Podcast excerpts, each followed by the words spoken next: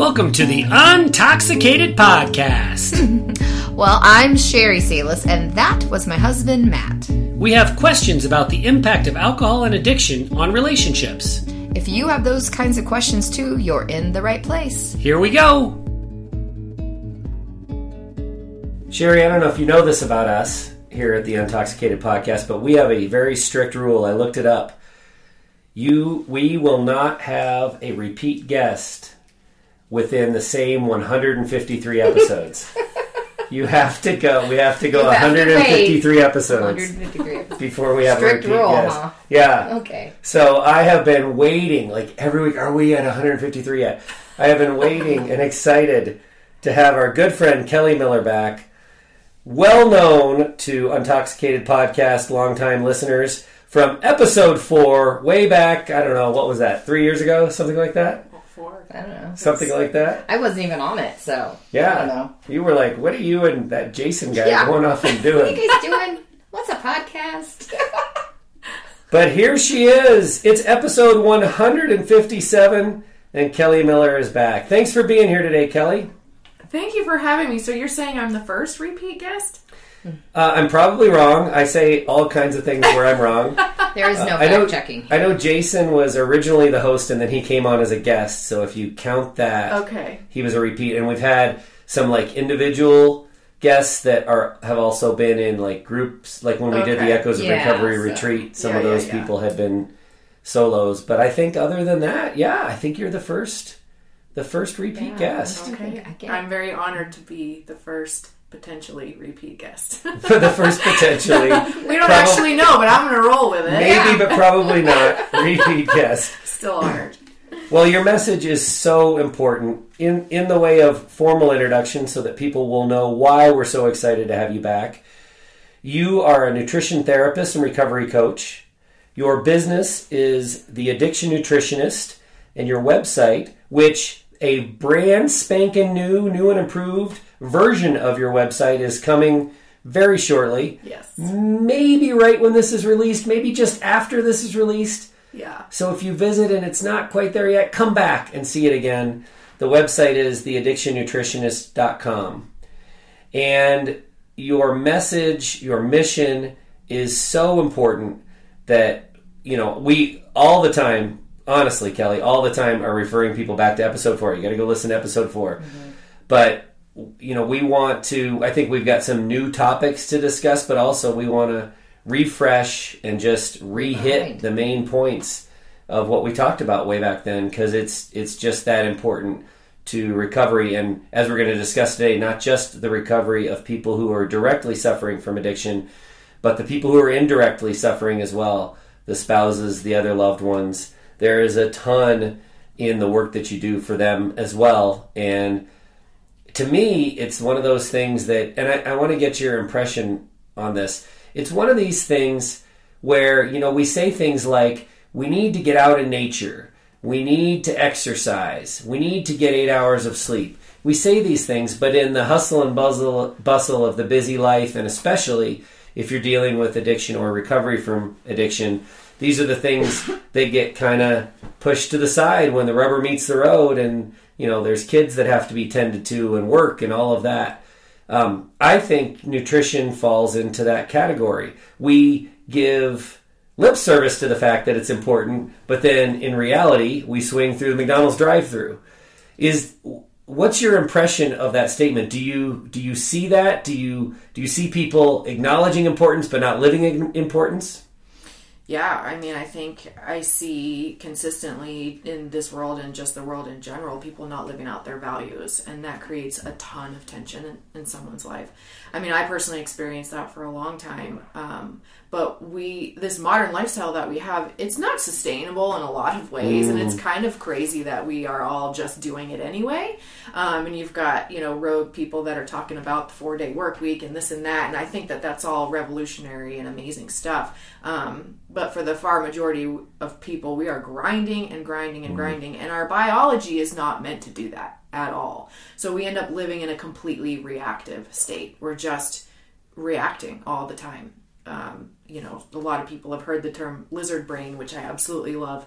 Um, and there's a lot of different ways to say it, but we we are acting off of our instincts all the time whether it's like what we're drinking what we're eating what we're thinking what we're doing um, and so whether somebody's in recovery not in recovery the loved one of a recovery i think everyone would be benefited from examining their life and how reactive it is because if you can bring self awareness to how reactive your life is, you can start to take steps to become more resilient and not react and respond, right? Two totally different things. Um, so, yeah, I mean, great example with the McDonald's for sure, but. Yeah. Yeah, I just, I think people are going to look at this episode and go, oh, yeah. That's something. Maybe I'll get to that mm-hmm. eventually. You know, once once I fix all my problems, then I'll worry about what I'm eating. Mm-hmm. Then I'll worry about how the connection between food and biology you know that it almost treating it like it's the cherry on top as opposed to it's foundational. It's mm-hmm. I mean what what you eat determines who you are in, in many ways. And I know I was one of those people that um, didn't treat it with the didn't treat uh, my my inputs with the respect that they deserved. And how surprising is that? I was uh, an alcoholic, right? So I was willing to put poison into my body why would I not also be willing to put nachos into my body at two o'clock in the morning? I mean, that's not surprising at all. Yeah. Let's let's back up and so we've we've set the stage for how important this is, regardless of where you are in the alcoholism and recovery cycle, regardless of what your role is. Let's talk a little bit about your personal experience, if you don't mind, Kelly. Tell us not only how you got into this line of work, um, where your passion comes from but but what has led you here uh, from a personal life standpoint? Yeah, so it feels like a long story, so I'll try to just give the headlines. But basically, when I was a young girl, my brother, my older brother, got really sick um, with leukemia, and that had a major impact on our family. And he passed away when I was seven years old. He was a teenager. Um, and those are the first memories I have of standing in my kitchen in front of the refrigerator and having this battle with myself in terms of knowing that I had already had something and maybe I shouldn't have another, but I really wanted to. And it, it was as simple as like Yoo-Hoo's, you know, those chocolate oh, drinks. Yeah. It was Yoo-Hoo's. It was um, English muffins with butter and jam. And it was just like simple stuff that kids would eat, right? you used a term a long time ago that ha- that I use all the time. You said mental gymnastics. Mm-hmm. Um, I don't know if it was in a blog or something, but I, I think about that all the time because it perfectly depicts the battle that started at that time in my life for, and then for decades forward. So those are the first memories I have of sort of having an internal struggle with food. And that was really what laid the groundwork for addictions that I developed later in life.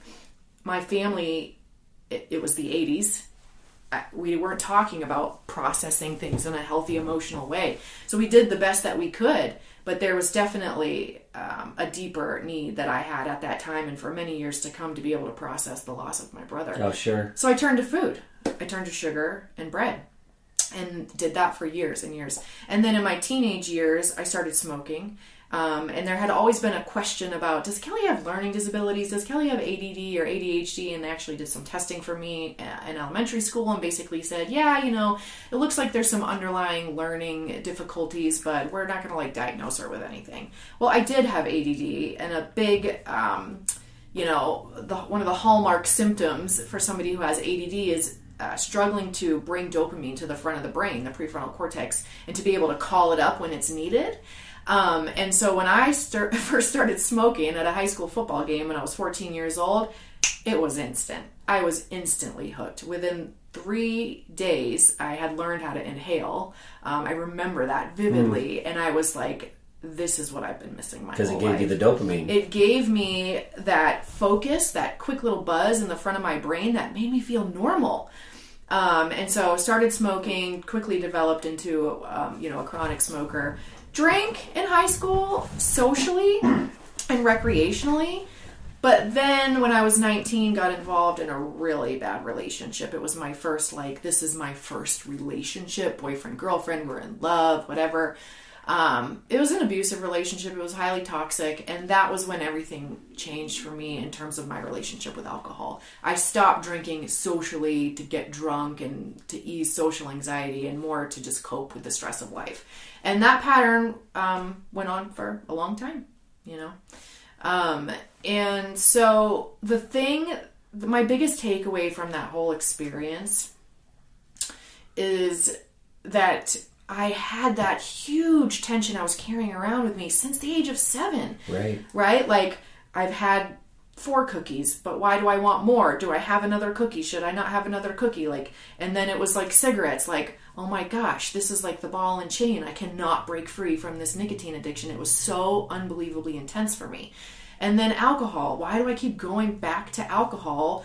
And why is it the first thing that comes to mind when I'm sad, when I'm anxious, when I'm stressed? Um, and and I didn't want to live that way, but I could not, for the life of me, figure out how to break free from those things. Um, and then, you know, fast forward, I haven't had a puff of a cigarette in eight years. Um, in November, I'll have my eight year nicotine free anniversary. Um, it's been three years and about nine months um, that I've had a drink of alcohol. Um, and the but the food, it was the food that took me there first. I conquered my food issues before all of that, um, and it was because I got really sick when I was thirty with autoimmune disorder, and that's what led me into the world of nutrition. Um, and so we can, you know, I can expand on that if you want. Well, first I want to hit on alcohol. You said three years and nine months. Now, Sherry and I have known you for many more years than that. Yeah. Um, our for for just a little personal insight for our listeners, we met because our kids went to pre-K together. That's how we originally met, and. When you talk about you've been three years and nine months without a drink, you never had what we would view as a typical addiction to alcohol. Right. You, you weren't drinking yourself till you pass out every night, and you know it, it wasn't uh, spending every last penny at the liquor store. It wasn't like that. Um, so I think it's very interesting that you highlight the importance for you of getting alcohol out of your life. You know, I, we talk to people all the time who compare themselves to gutter drunks and say, "I'm not that bad, so I can keep drinking." But for you, it wasn't even close to being anything like that. But it was still causing you harm and wasn't helping you, and you decided to get it out of your life. Am I representing that properly? Absolutely. The first time that we did this podcast, I was still drinking, and I felt I had imposter syndrome. Really? Because I knew on some level that alcohol was a problem for me, but I could not, for the life of me, define it. I couldn't define it. I couldn't figure it out. So if you couldn't call yourself an alcoholic, you couldn't figure out why you should quit. Yes, I, it was so frustrating. And then I don't know where I heard it, but I heard the term gray area drinker, Mm-hmm. and it, it was probably you know through a connection with Jolene. Jolene, yeah. and it was like the light bulbs went off, and I was because I I've never had a physical dependence on alcohol, never a physical addiction, I guess I would say, but I absolutely had an emotional dependence on it. I had an emotional addiction to Mm, yeah. it. Stress bubbled up, my brain said red Crutch. wine.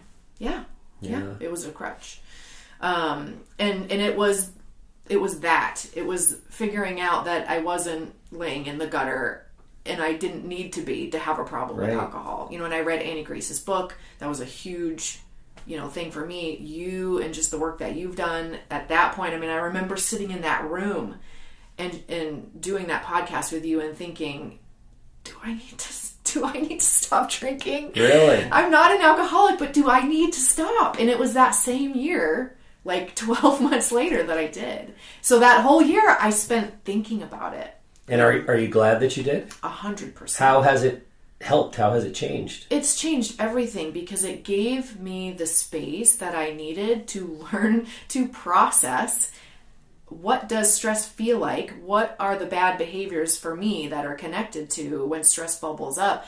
And it forced me to sit in all of those uncomfortable moments and feelings and the self-awareness that I had to, to have and explore and develop has been life changing. Mm. I mean, it, it started out as I'm not going to quit alcohol, I'm going to give it up for a year. And then I'm going to reassess exactly 12 months later. And up until the night before, I didn't know what I was going to do. Really? I didn't know what I was going to do. And that day arrived, and I was like, what are you thinking? Like, you've had a hard year, but one of the most enlightening years of your life. Why would you do this again? And so, even at that moment, I said, I'll go another year. And so, and now I still, I still don't want to sit here and say, Matt, I'm never going to have a drink of alcohol for the rest of my life. I'm not comfortable saying that.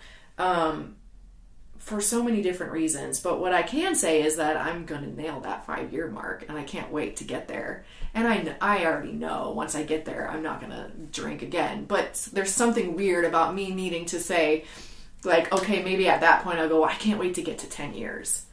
Yeah, Yeah, but it still has that pull, the red wine. yeah, that's fascinating.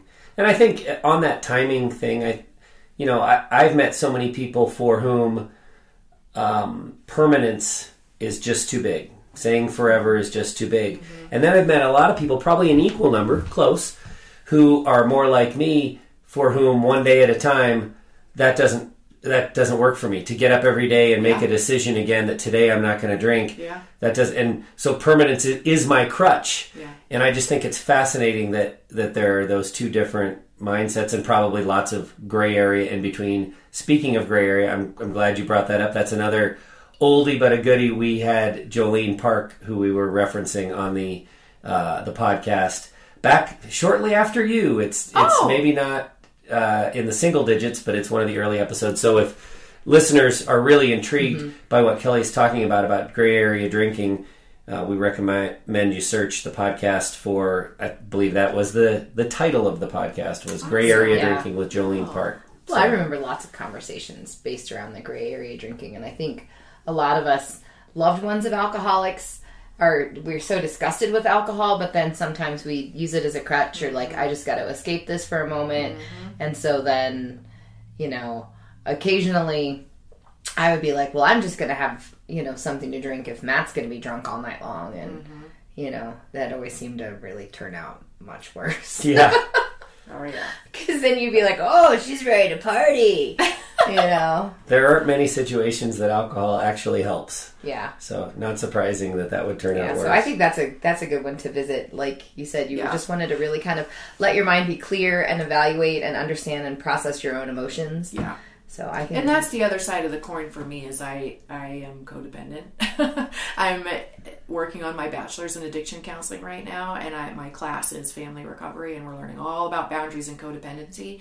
And so it's been a long journey of realizing my codependency traits as well, because I have loved ones. I've had former relationships and, and a lot of loved ones that have been addicts. Um, and I can see those patterns. And so I think that was the other side of the coin. Like I was dealing with my own trauma, my own emotional maladaptive coping mechanisms, but part of that was just me trying to deal with being a codependent and not even knowing it too. Are you okay with the term? A lot of people push back and don't like the word codependent. You know what? Uh, one of the reasons I didn't originally like it is because I feel like people force it on you, like, "Oh, you're codependent," As and though so you you've done something wrong to cause like the drinker my to drink. actions are like causing this other per like, and it really pissed me off. Mm-hmm. I've come to the place that I don't think anybody should ever force any label on anybody. I don't think people should say you're an alcoholic, you're a codependent.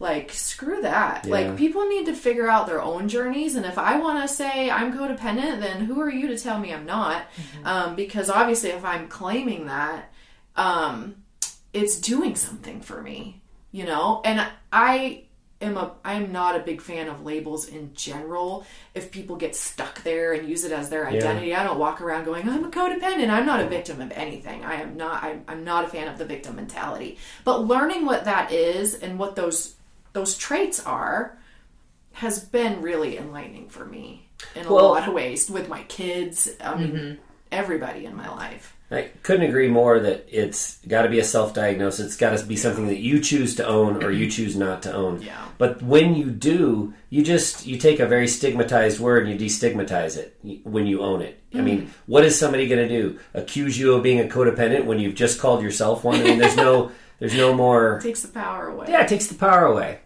So I just wanted to get your take on that because I know that's a, a popular kind of topic in the recovery community. Yeah. Um, that that the stigmatization of that word. Yeah.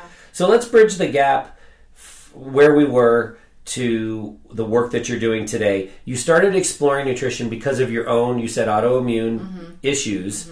What did you find? So I ended up developing three different autoimmune issues. People always want me to say what they are too, so I might as well just say it. It started with Hashimoto's disease, it turned into fibromyalgia, and then endometriosis, which is not classified as autoimmune currently, but I believe it will be someday. And uh, that that whole experience, I won't go into the details of it, but it was horrific.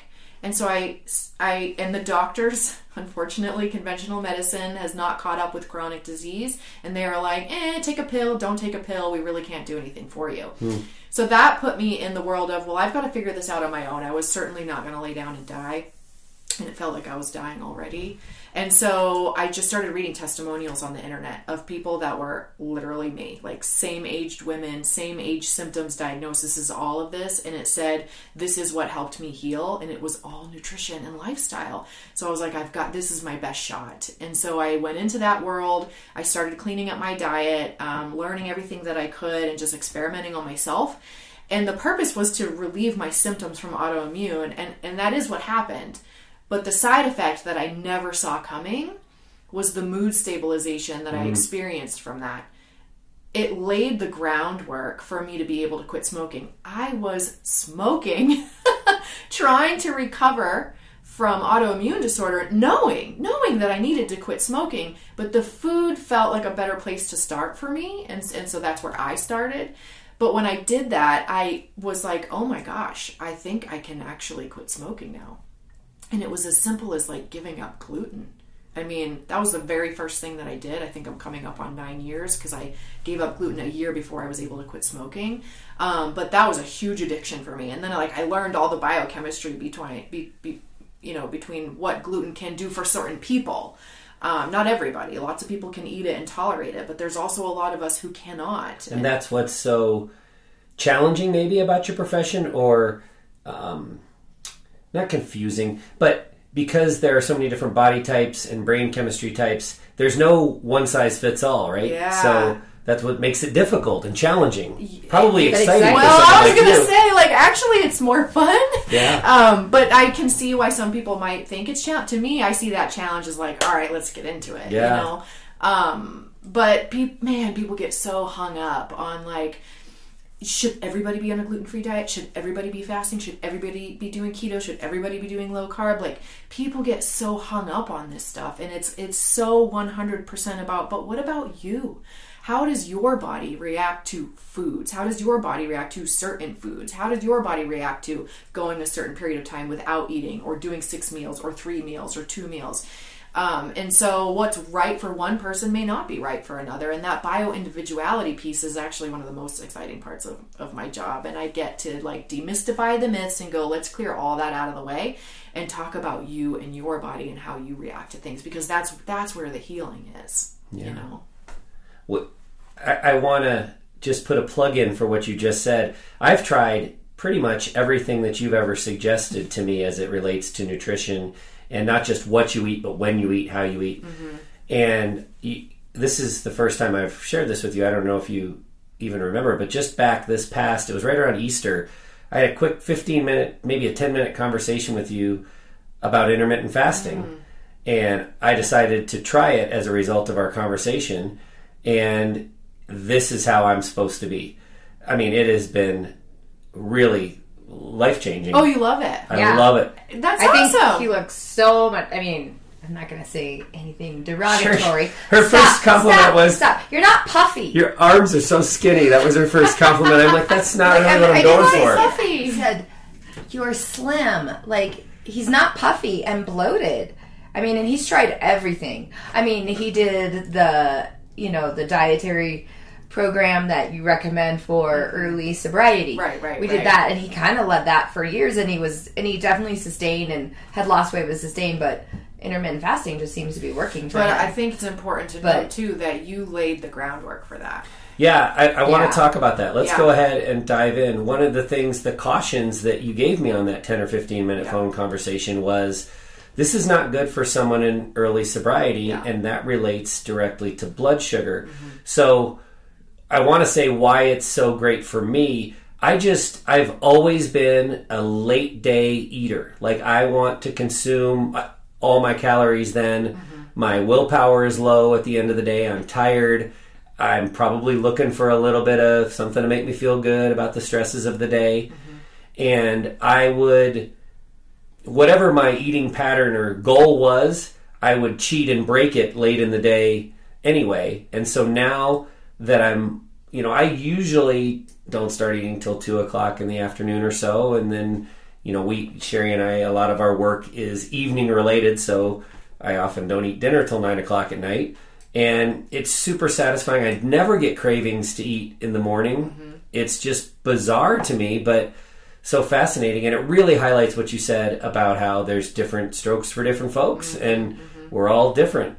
Um, And you did so, this like five years after sobriety. So you had already eaten your nutrition plan for early sobriety of Well, and I still eat balance. those foods. And but you but I was gonna say, but you still And that's maintain that style of diet. yeah. Yeah. But so the potential for someone who intermittent fasts, so for me, let's call it uh, 10 o'clock at night to 2 o'clock the next day, or 9 o'clock at night to 2 o'clock the next day, I don't eat, eat anything other than drinking black coffee. The, the potential damage that you can do to dysregulate your blood sugar. Can you can you talk about that and why this particular you know mode of eating is not really good for someone Yeah. in early sobriety? Yeah, so all those like diets I just mentioned a minute ago all have therapeutic benefit for the right person at the right time and for the right reasons, and that goes back to the bio individuality piece. Um, and the thing that I love about nutrition is that there's an art and there's a science. You know, Yeah. We- it, I love that balance between the two, and that's this is a great conversation to have in, in light of that.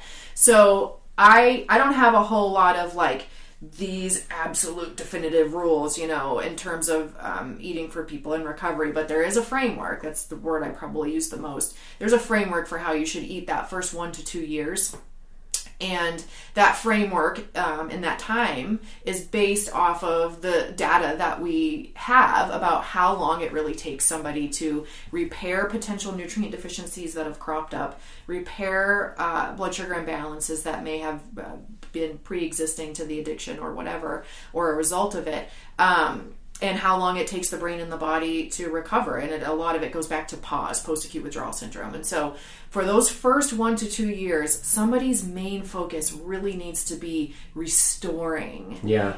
and, and working on potential malnutrition. And some people, I hear this all the time like, oh, I went to my doctor and we did a bunch of blood work and they said it was fine. Oftentimes, nutrient deficiencies are not caught on blood work. It ac you actually have to be in a critical space at that point. So if somebody does say like, "Oh, my doctor said my folate was low or my B12," it's critical at that point. Okay. Once it when it showed up on a blood test, you can be deficient for a very long time before it shows up on a blood test. And we know from the data that people in recovery, uh, especially from alcohol, um, because of its uh, just widely inflammatory systemic effects, have many nutrient deficiencies. And so, re you know relaying that foundation repairing those nutrient deficiencies and, and balancing the blood sugar really needs to be the primary work if you take somebody in recovery that's already malnourished and their blood sugar is already off the charts and they're like you know three weeks out of rehab and they're like, hey, my buddy at last group said fasting's working for him. I'm going to try it. Mm-hmm. They do it. That is a huge risk. It's a huge relapse risk. Because of what it You're does to the blood sugar. You're throwing yourself into fight or flight. Yeah. You're kicking yourself into the part of the brain that at that time is way more powerful than your prefrontal cortex. Yeah. It's that amygdala, that instinctual brain. You have spent years repairing nutrient deficiencies, laying that groundwork, you know, healing and restoring the body. So you were probably at a place where you were primed and ready for that fasting and it's worked for you and that's that's the best experiment of all, right? You tried it when you were ready, you did it for the right reasons and it's worked out great. Um, but it's important to know that there's a lot of people out there that really probably should not do it yet if they want to. So my, if I'm understanding, my body is, I guess, healthy enough at this point that for the period when I'm not eating, my blood sugar, I'm using reserves, and my blood sugar is not dropping down into a dangerous place that throws you from the prefrontal cortex to the amygdala.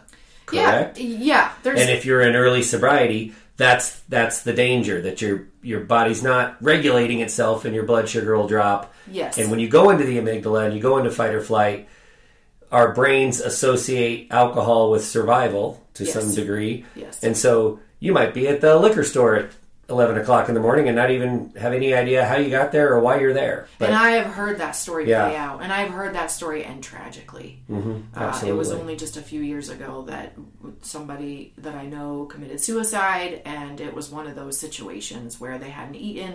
I don't want to speak you know to the specific specifics but i've heard this story play out over and over again. Right. you know i had a young man um, in group one day who told me he was uh, doing a really he was playing basketball with his friends and it was like it was a hard hot day and he they had been playing for a long time and he relapsed right after that game and he couldn't figure out why.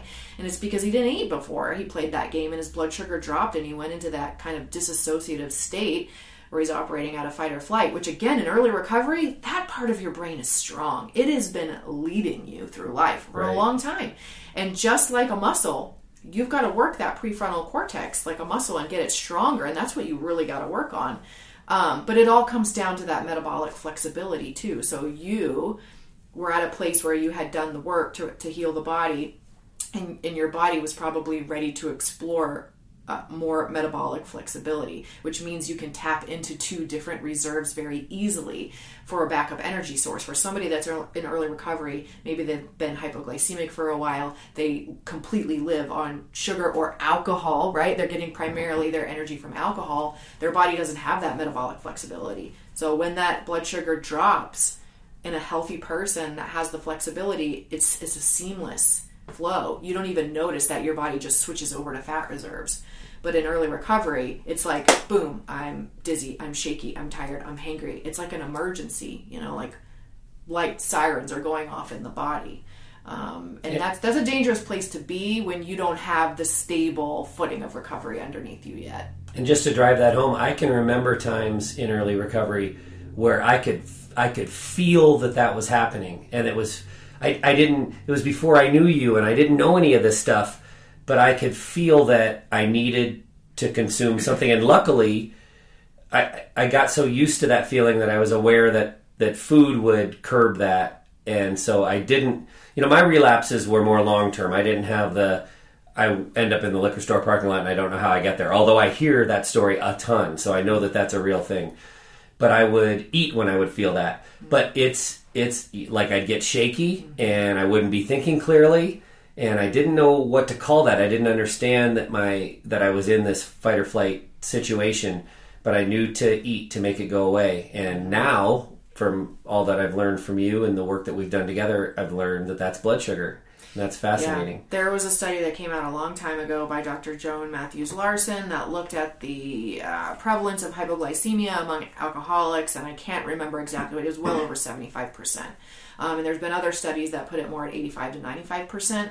Um, but hypoglycemia, which is not a disease or a disorder, it's just dysregulated blood sugar, is incredibly prevalent for people who have an alcohol use disorder. Does the alcohol use disorder cause the hypoglycemia, or does hypoglycemia lead to alcohol use disorder? Both. Okay. So sometimes it can be uh, existing before alcoholism develops and alcohol exacerbates it. But if you didn't go into alcoholism in that state, it can for sure um, cause it to develop. While we're talking about fight or flight, I want to drive home the point that we made at the beginning that the nutrition conversation that we're having is for everyone. Certainly, everyone that has anything to do with alcohol or any kind of addiction and recovery. One of the things that Sherry and I have really embraced or learned a lot about the last several years when we've been spending a lot of our time working with the loved ones of alcoholics, the spouses specifically, is that a lot of the spouses of alcoholics spend all their time in flight, fight or flight, or most of their time in fight or flight. They are waiting for their spouse to come home. They're listening how their feet come across the tile floor. They can tell whether they've been drinking or not. They're worried about whether it's going to be a good night. Is my drinking husband going to be, you know, playful and calm, or is he going to be moody and agitated and a nightmare to live with? So they're just constantly trying to read all these signs and worried about what the next thing that happens is going to be. I can't tell you how many people we've met that talk about driving home from work themselves as the spouse of an alcoholic and getting to the driveway and not being able to get out of the car because they're so worried about what they're going to find when they go in the house, re entering that toxic environment. And so, as the loved one of an alcoholic, you spend so much time in this dysregulated nervous system state this is directly related to what we're talking about here, right? Mm-hmm. If if you don't take care to uh, nutritionally try to repair some of that damage that's been done, the damage is just going to continue. Am, am I saying that right? Yeah, absolutely. It just compounds. I mean, I, I have had that experience. It's a horrible way to live. Um, it's hard. It's excruciating, and it, and when you're in it, you you literally just feel like your lips are above the surface of the ocean. Yeah. I mean, you're just gasping every day, um, and there's there's so many things that somebody in that situation would need to do um, to provide themselves with the self care that they need, you know, to separate themselves and have proper boundaries. But if they're if they're able to, and it can be really challenging, right? Like if you think of like that Maslow's hierarchy thing, you know, Yeah. it's like you've got to be able to have some basics um, available to you to kind of move to the next level. And I, and I do see that in relationship to this. Like when you're when you feel like you're drowning, the last thing you want to do is go, I really need to have a salad with some quality proteins today, you know. And so what what I would say is that the most beneficial thing in that situation would be people and community finding the people and community that are willing to embark on self-care and, and especially nutrition and doing that together would yeah. be one of the most impactful things that somebody could do because you could help each other um, implement these kind of strategies that are not hard. They're not complex. They're simple things like getting more protein um, but just having somebody kind of standing behind you with their hands on your back holding you up while you're trying to take care of yourself in these really simple ways and it, and it goes back to that reactive state right? Like what can i do as a person who's in a relationship with somebody like um, that's struggling with addiction or whatever whoever you are what can i do to be less reactive? So asking yourself what areas of my life am i grabbing for the things? Am i grabbing grabbing coffee because i need energy? Am i grabbing gas station food because i didn't take the time to prepare something? Am i doing all of this because i don't even know what to do? Maybe i need to bring a person in to help me figure out what's the first step. Um, but yeah, if somebody is able to bring that community around them and have the, the tools and, and what they need to do, it can be life changing. Well, one of the things community does is help to prioritize the things that we, like we said off the top, we in our conscious mind, we know this is important, but in reality, in that reactive state, we blow it off. Yeah. Like getting out in nature and getting those eight hours. I mean, Yeah. if you're in fight or flight, eight hours of sleep is just a pipe dream, right? I mean, three hours of sleep is is Yeah. a, a great night. So you lost it.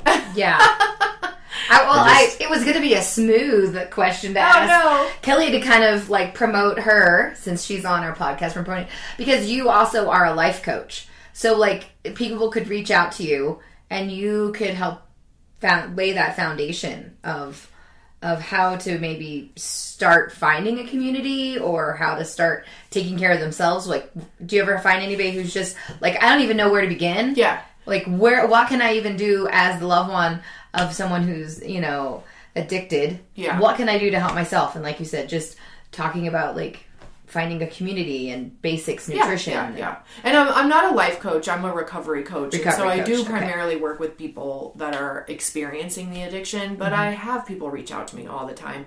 It's it's usually moms. It's occasion, occasionally it's spouses um, that are reaching out to me because they want to. Um, they're interested in my program for their loved one Mm-hmm. and it and I'll tell you it never works out their loved one I've never had a spouse or a mother come to me and we've actually been able to get somebody um, to participate in the program so that's always a red flag for me and I'm always I'm always more than happy to talk to them and and oftentimes what they're saying is I'm looking at this and I'm thinking I could benefit from this too and if I just start doing it maybe they'll start doing it but ultimately their goal is to get that person into my program and it's mm-hmm. never worked out You mean a person can't cure another person's addiction? I've never heard that Imagine before. that. Yeah.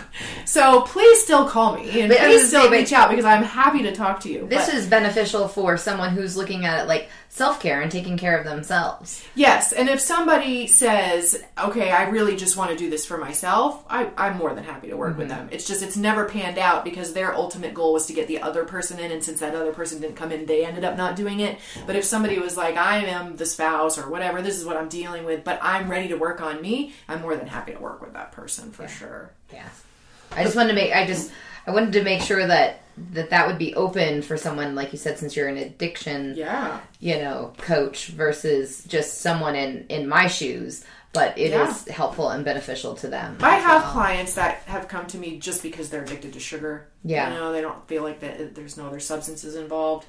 Um, but really, ultimately, what I help people do is help them to break, you know, unhealthy patterns and empower them to learn the language of their own body so that they can start to identify what do I need and how do I take action to fulfill my own needs, which is a huge part of being a person who is in in love with it with or taking care of somebody that has an addiction. Separating yourself in however way you need to do that mm-hmm. with a healthy boundary to take care of you you know that's huge Absolutely. And so being mindful of the fact that it is individual and that each person's body is different and that that's the challenge, the fun challenge for you Yeah. of the work that you do, being mindful of that individual nature of this. Let's talk in general terms though about what kinds of foods we need to prioritize um, if we are trying to improve our mood or um, wh- where's a good place to start should we talk about neurotransmitter regeneration and like what that is Yeah, we can. So this and this goes back to the art and science piece, right? Like there the the art is figuring out what an individual person needs, but the science shows us clearly Okay. what what if, what a handful of things are that people need to do. And so um, to before we segue into that, the reason um, you know that the PAWS protocol exists PAWS post-acute withdrawal syndrome is because there is a framework going back to everything i've already shared about the blood sugar imbalance and the nutrient deficiencies that framework um, will work for everyone and on everyone's level they will need to customize it um, Okay. accordingly but the framework is really important so in the simplest of terms when we eat a piece of protein so we eat a scrambled egg we eat a piece of chicken we eat a you know some ground beef turkey whatever that protein goes into our body there's a digestive process that takes place that breaks that protein down into individual molecules called amino acids. A lot of times, I'll start to see people's heads shaking, like when I'm in group work and stuff, and, and it's always like the beefy guy, and I'm like, ah, yeah, you've heard of amino acids before, right? And he's like, yeah, it helps you build muscle. You know, that's how people usually, you know, the and and those are the branch chain amino acids. So when we eat a scrambled egg, our body uses some of those molecules to build muscle. It also does that to grow hair, grow nails, to grow new liver cells, whatever you need to do. But the other side of this coin, the really important piece for this conversation is that there are very specific amino acids, mo- molecules, single molecules that our body uses to create our neurotransmitters. So it's almost like these are the key ingredients to the recipe for serotonin. Serotonin is the happy hormone that helps us to feel content and, and satisfied with life. It gives us a sense of well being, it gives us the ability to laugh at jokes if we want to make serotonin, we have to provide our body with the building blocks to be able to do that. We cannot pull serotonin down from the sky. We can't whip up a magic batch of it. We've got to have the ingredients, and those are amino acids, specifically tryptophan. It is one single amino acid that turns into serotonin.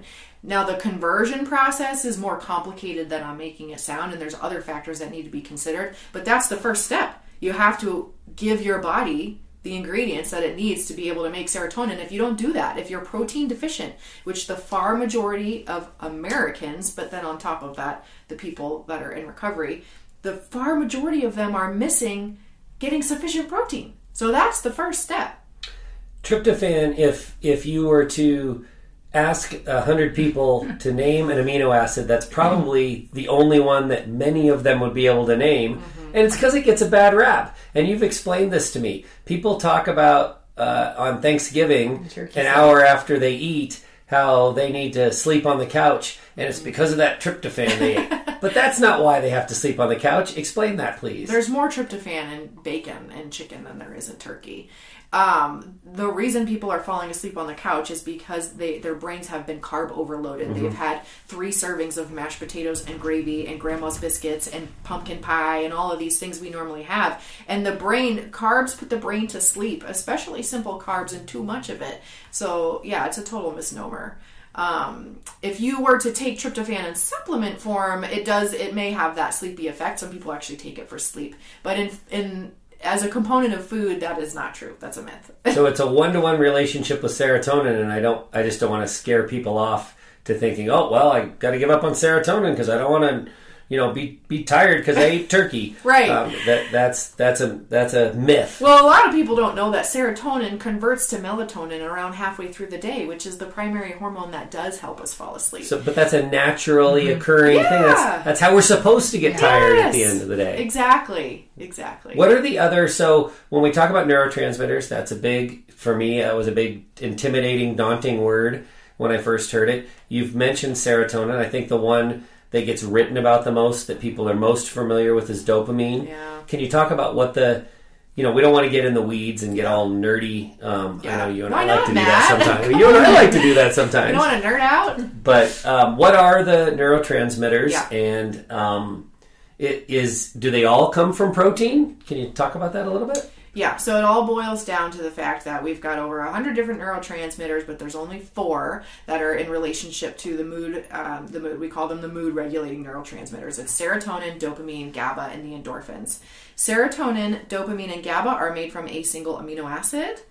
Endorphins, on the other hand, are made from many amino acids. So when I'm talking to somebody that's in recovery from an opiate addiction, we talk about the incredible importance of eating a very wide variety of proteins. So get your salmon, get your chicken, get your turkey, get all these different things because they actually need um, a ton. Like the uh, endorphins are like, you know, 31 chains of amino acids. So, um, yeah, so those those are the four mood regulating neurotransmitters, and they each have a slightly different function.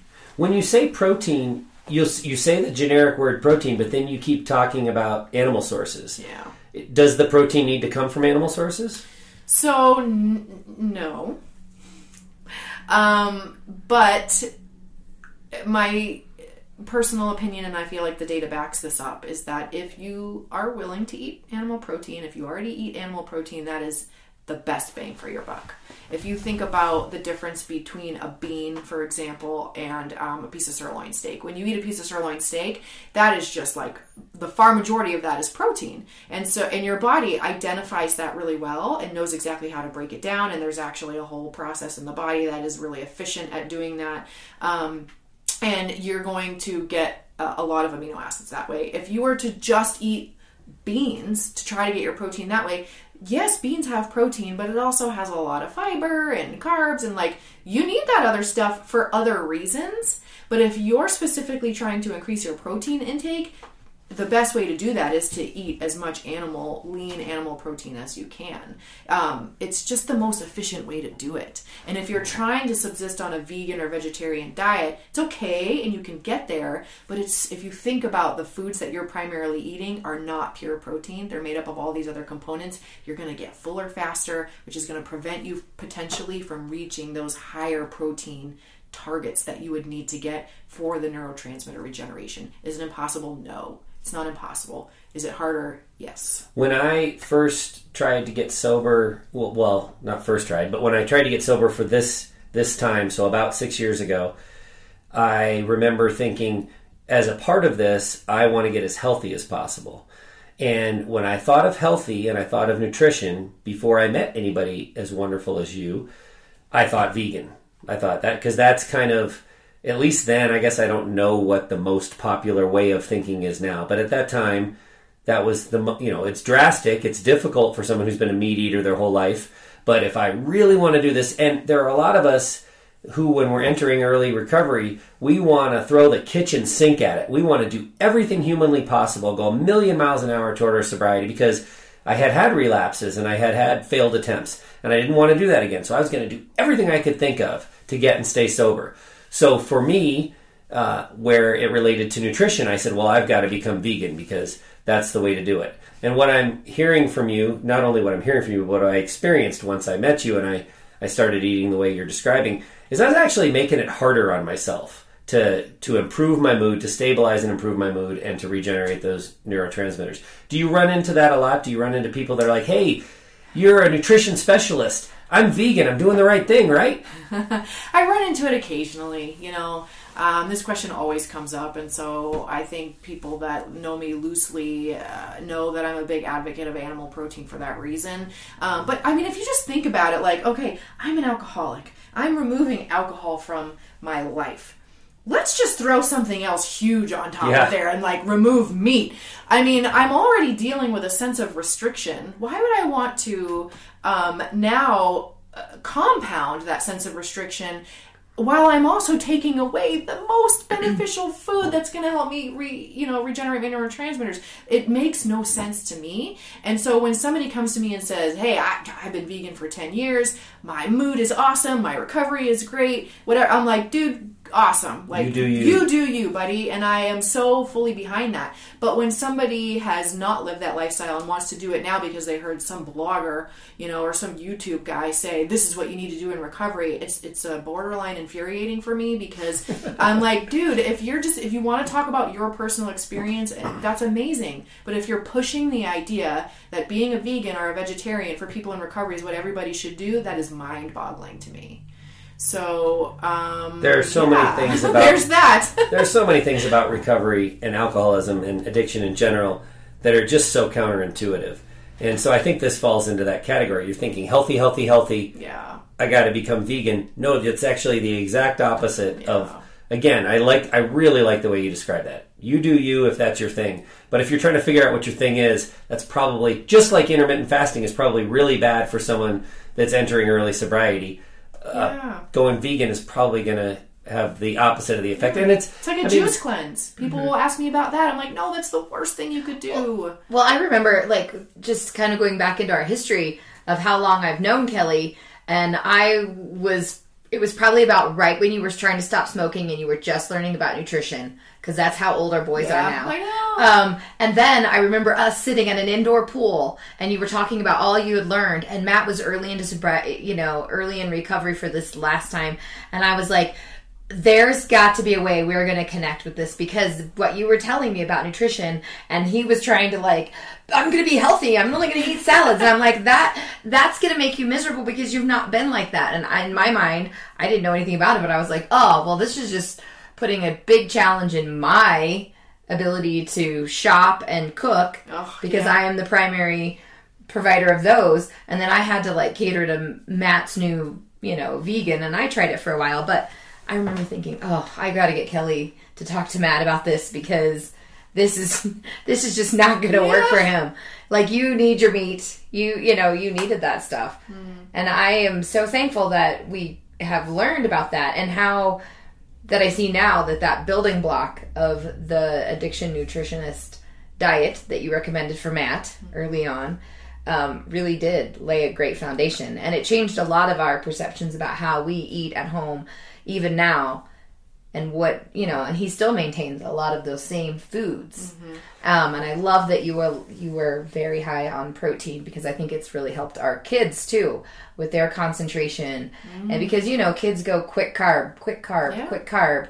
So now, like, we have a lot more protein snacks for them to eat oh, on, I and love that. I think it's really helped the family as a whole. And that's what I've heard other people say as well. Once somebody in the family starts doing it and it catches on to everybody else, oftentimes because they see the stabilization that comes with it, it, they have that effect. Like kids are doing better in school, there's less irritability and mood swings in the house, and it can have a really far reaching effect.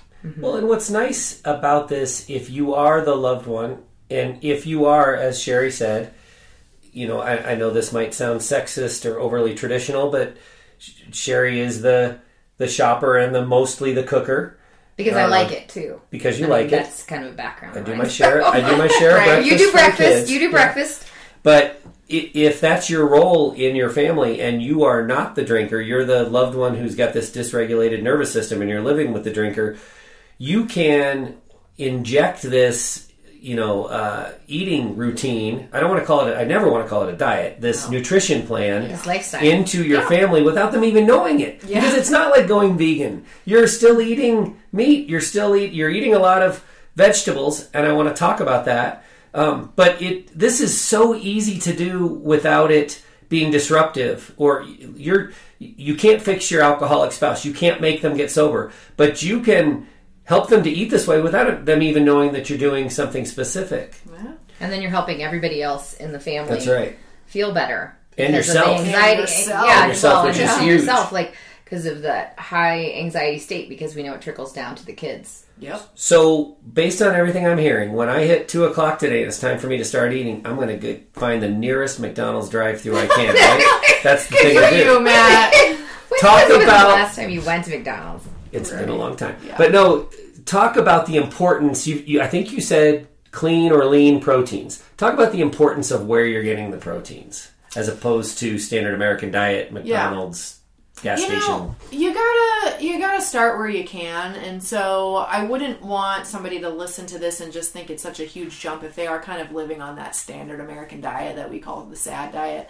Um, you gotta you gotta start where you can. So if you've just got some like high protein yogurt in the fridge or something you know and that's where you feel most comfortable that's where you start. Um, but if you can figure out what I usually tell people, I take them through a process. What I usually tell them, and, and protein's the first place that we go, is let's just test that out. This out. What are what are your three to five favorite proteins, right? And usually they'll be like, oh well, I really love hamburgers and you know something else. And so we go, okay, let's start there. Like you you love ground beef, you love hamburgers. How, you know how many times a week can we get that into your you know whatever, um, and and that's where we start. So if, if you can move in the direction of, of lean meats like turkey, like I love bison, I eat bison multiple times a week. Um, I absolutely love it.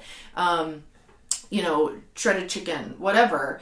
Be- and, the, and one of the only reasons for that is that healthy fat is really important too. And if you're eating conventionally raised beef, um, that's say, you know, 85 15 or whatever, like it's fine, it's fine, right? A lot of us do that. Um, but unfortunately, cows that are raised in con- these conventional ways, their fat is a little bit toxic. So if you're buying conventionally raised meats, try to go leaner. If you are eating grass fed beef all the time, then you don't need to worry about um, it being lean so much.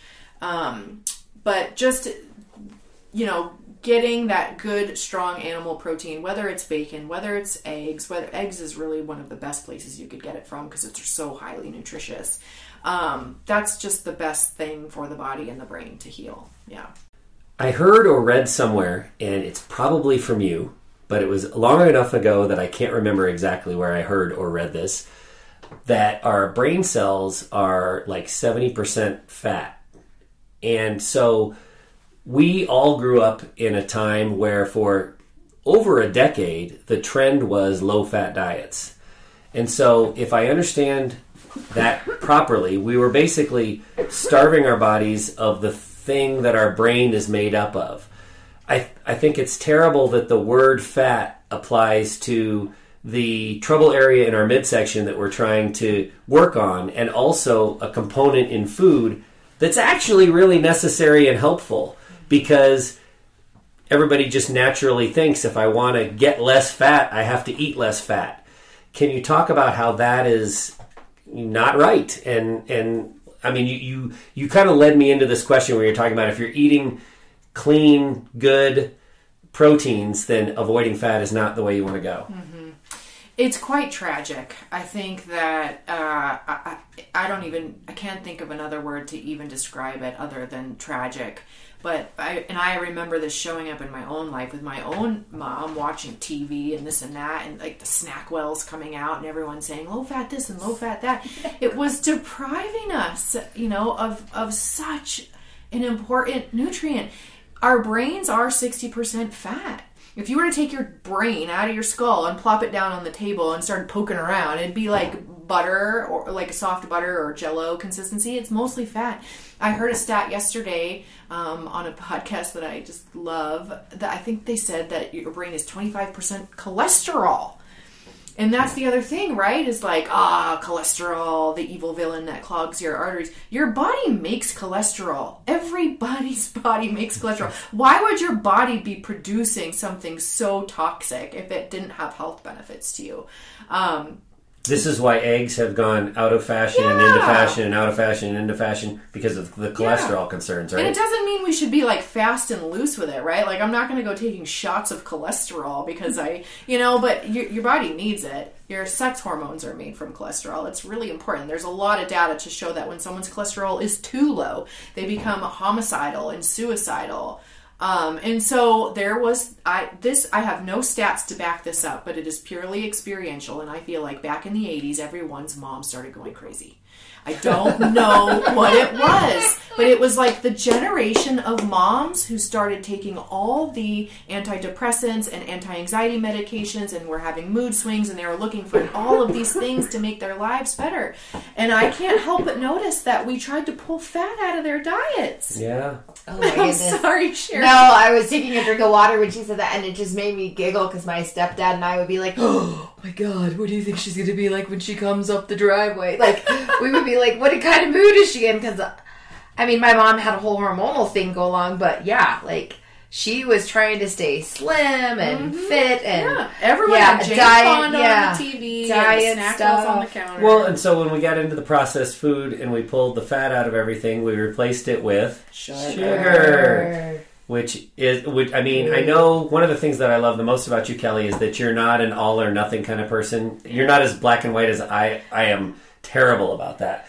But you would never say you need to be zero sugar. no, That's not the way you look at it's it. It's not reasonable. Yeah, and but but if we're looking at the the the things that make up our food, the thing, the ingredients inside the ingredients of our food, added sugar is one that we want to do our best to avoid. Is that fair? Yeah, I mean, the like we could we could do like a four hour podcast on like the politics and economics of, of how this has played out because it's incredibly fascinating stuff.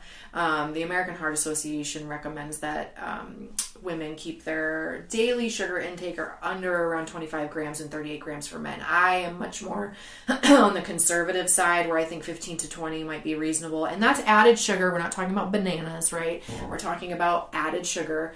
Um, but sugar consumption it's out of control. I mean, I have women that come to me and they're like, I think I'm eating too much. And I'm like, all right, let's take a look. And we have them do a food diary. And it, sugar's not the first place we go. First place we go is protein. We look at healthy fats because you're basically displacing the sugar at that point. It becomes mm-hmm. easier to remove it from the diet if you're just naturally including things that crowd it out. And then we look at it later. But they're coming to me logging 150 grams of sugar a day. And if you look at some of these kids that are just consuming all of these sodas and sugary cereals or whatever, you start adding it up, it's insane.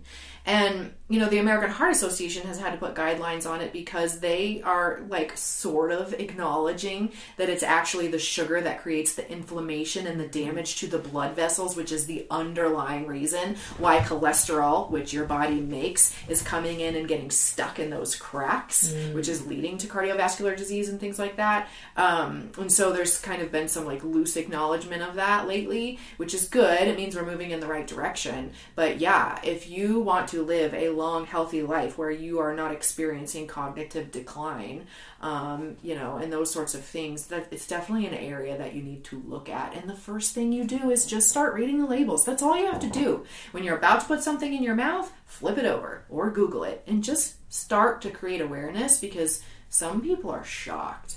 Yeah, like Shocked. peanut butter, even natural peanut butter. And I'm not going to name drop. 'Cause I don't want any. I mean, I don't think any big companies are listening, but Yeah. like it'll say natural, and then there's palm oil and sugar Mm-hmm. in your peanut butter. Well, that's not natural.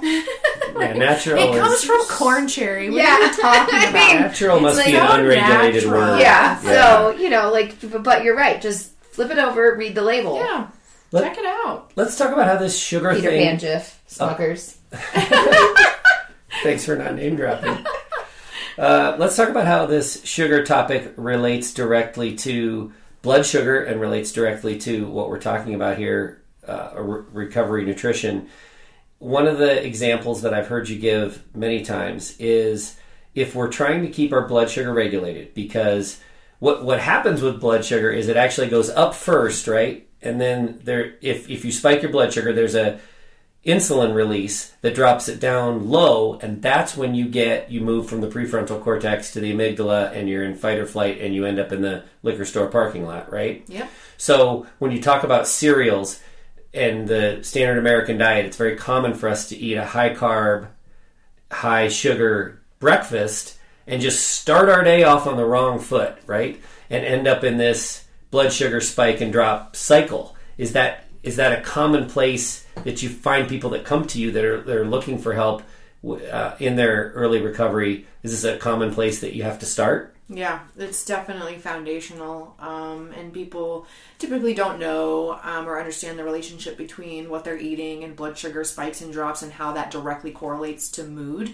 um, and, and which part of the brain that you're operating out of. And so we give a kid cereal, send him off to school. First of all, he's already gotten a carb overload from that, so now his brain is falling asleep and he can't concentrate as well. Um, but he's probably now going to be moody and he's probably going to be hungry in an hour when he's stuck in math class and like all of those things that can happen. And so I often have people that say, oh, you know, I have special K or whatever, you know, quote unquote healthy cereal is for breakfast or I have oatmeal and it's like, okay, well what what's in the oatmeal? And it's like, well, I put, you know, maple syrup in there, or honey or whatever, you know, whatever they're doing. Um, and but they think it's because they had the oatmeal, like it's all okay. But what they're ultimately doing is you know, shooting their blood sugar sky high, which what goes up must come down. Mm-hmm. When it drops into that place we call the danger zone, that's where it literally functions like a switch in the brain. You have now just flipped the switch on the wall. You were in your prefrontal cortex, which is the rational human part of the brain.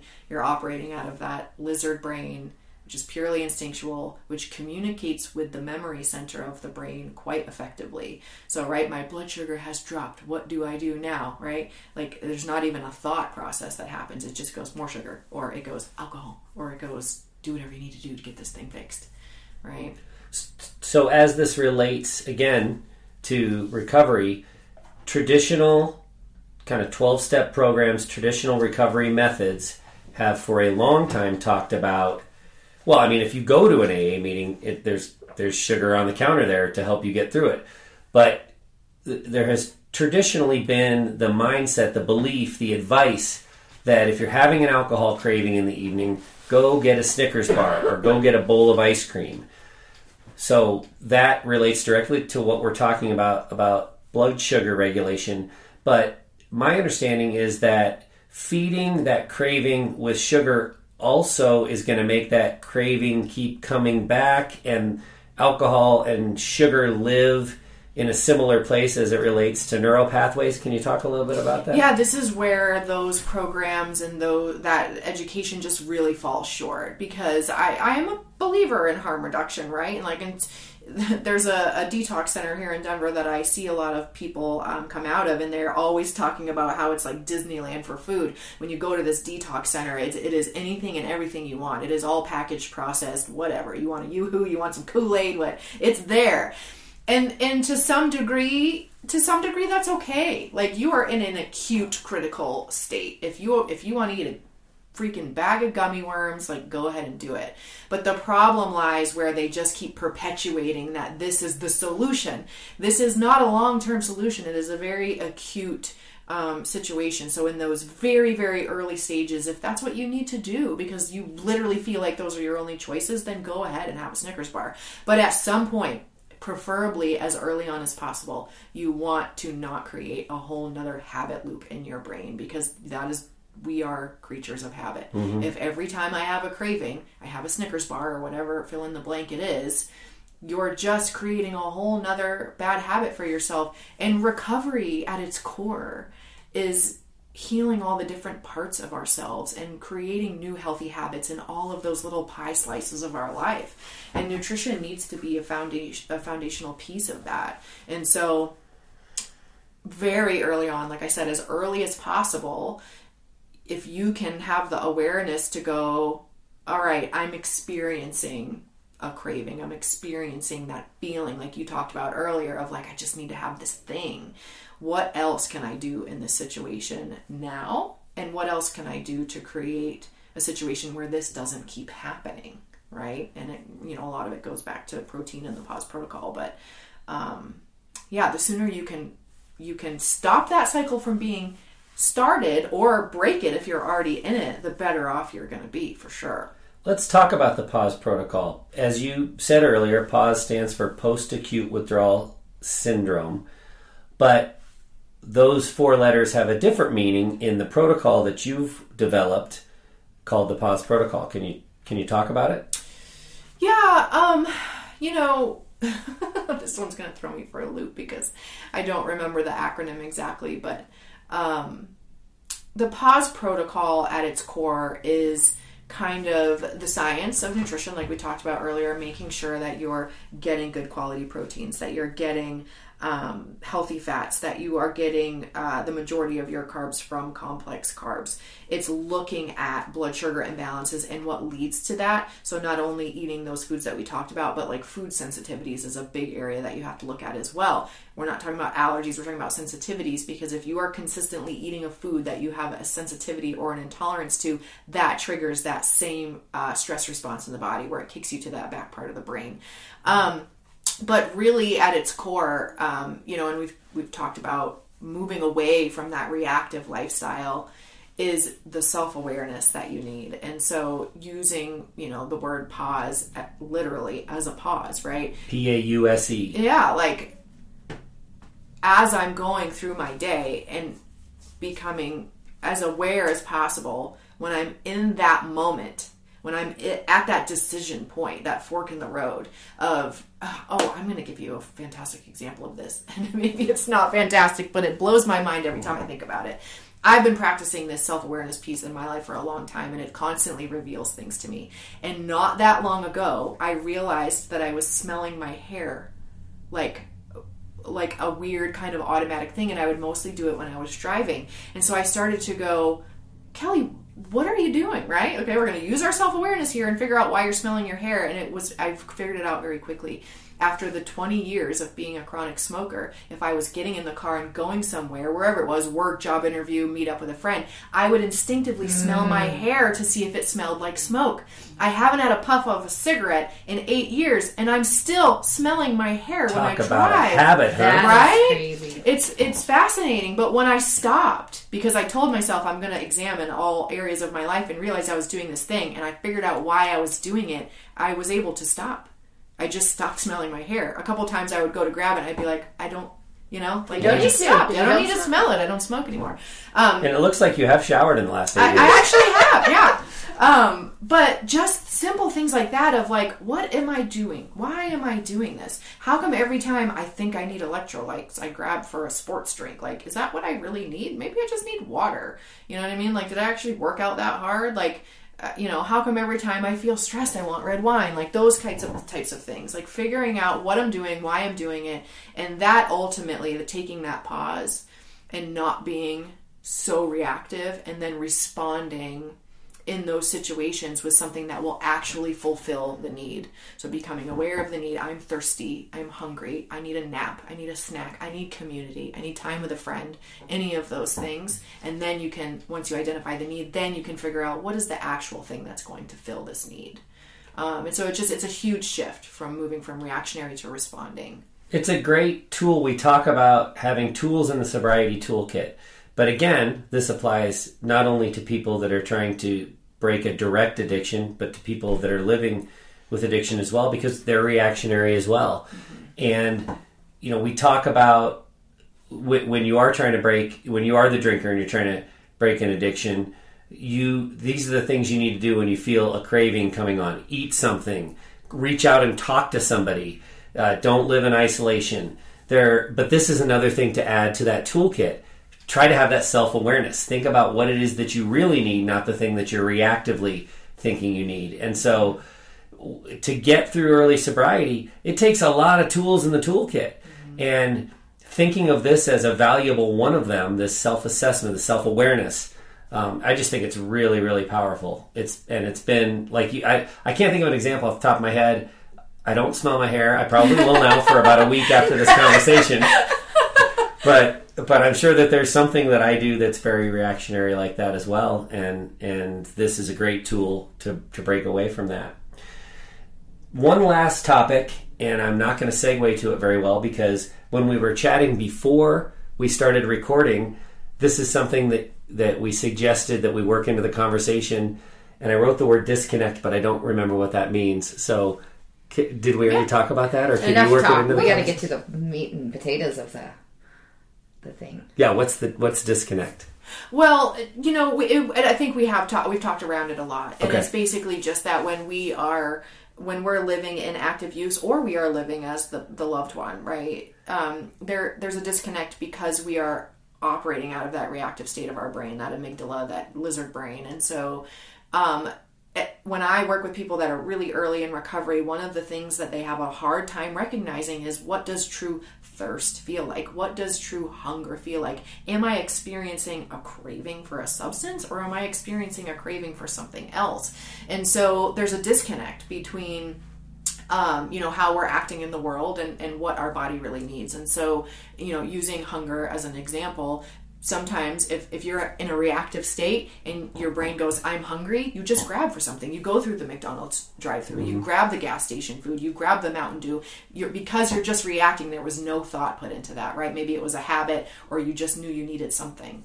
And so helping people to recover from that disconnect is just doing exactly what we just talked about. Taking the pause creating the self-awareness and so that they can come back into their bodies and their brain and their needs can be reconnected with um, what the actual needs are if that makes sense. When we're in early sobriety we are dealing with emotions for the first time for many of us since we were 17 years old when we found alcohol. Mm.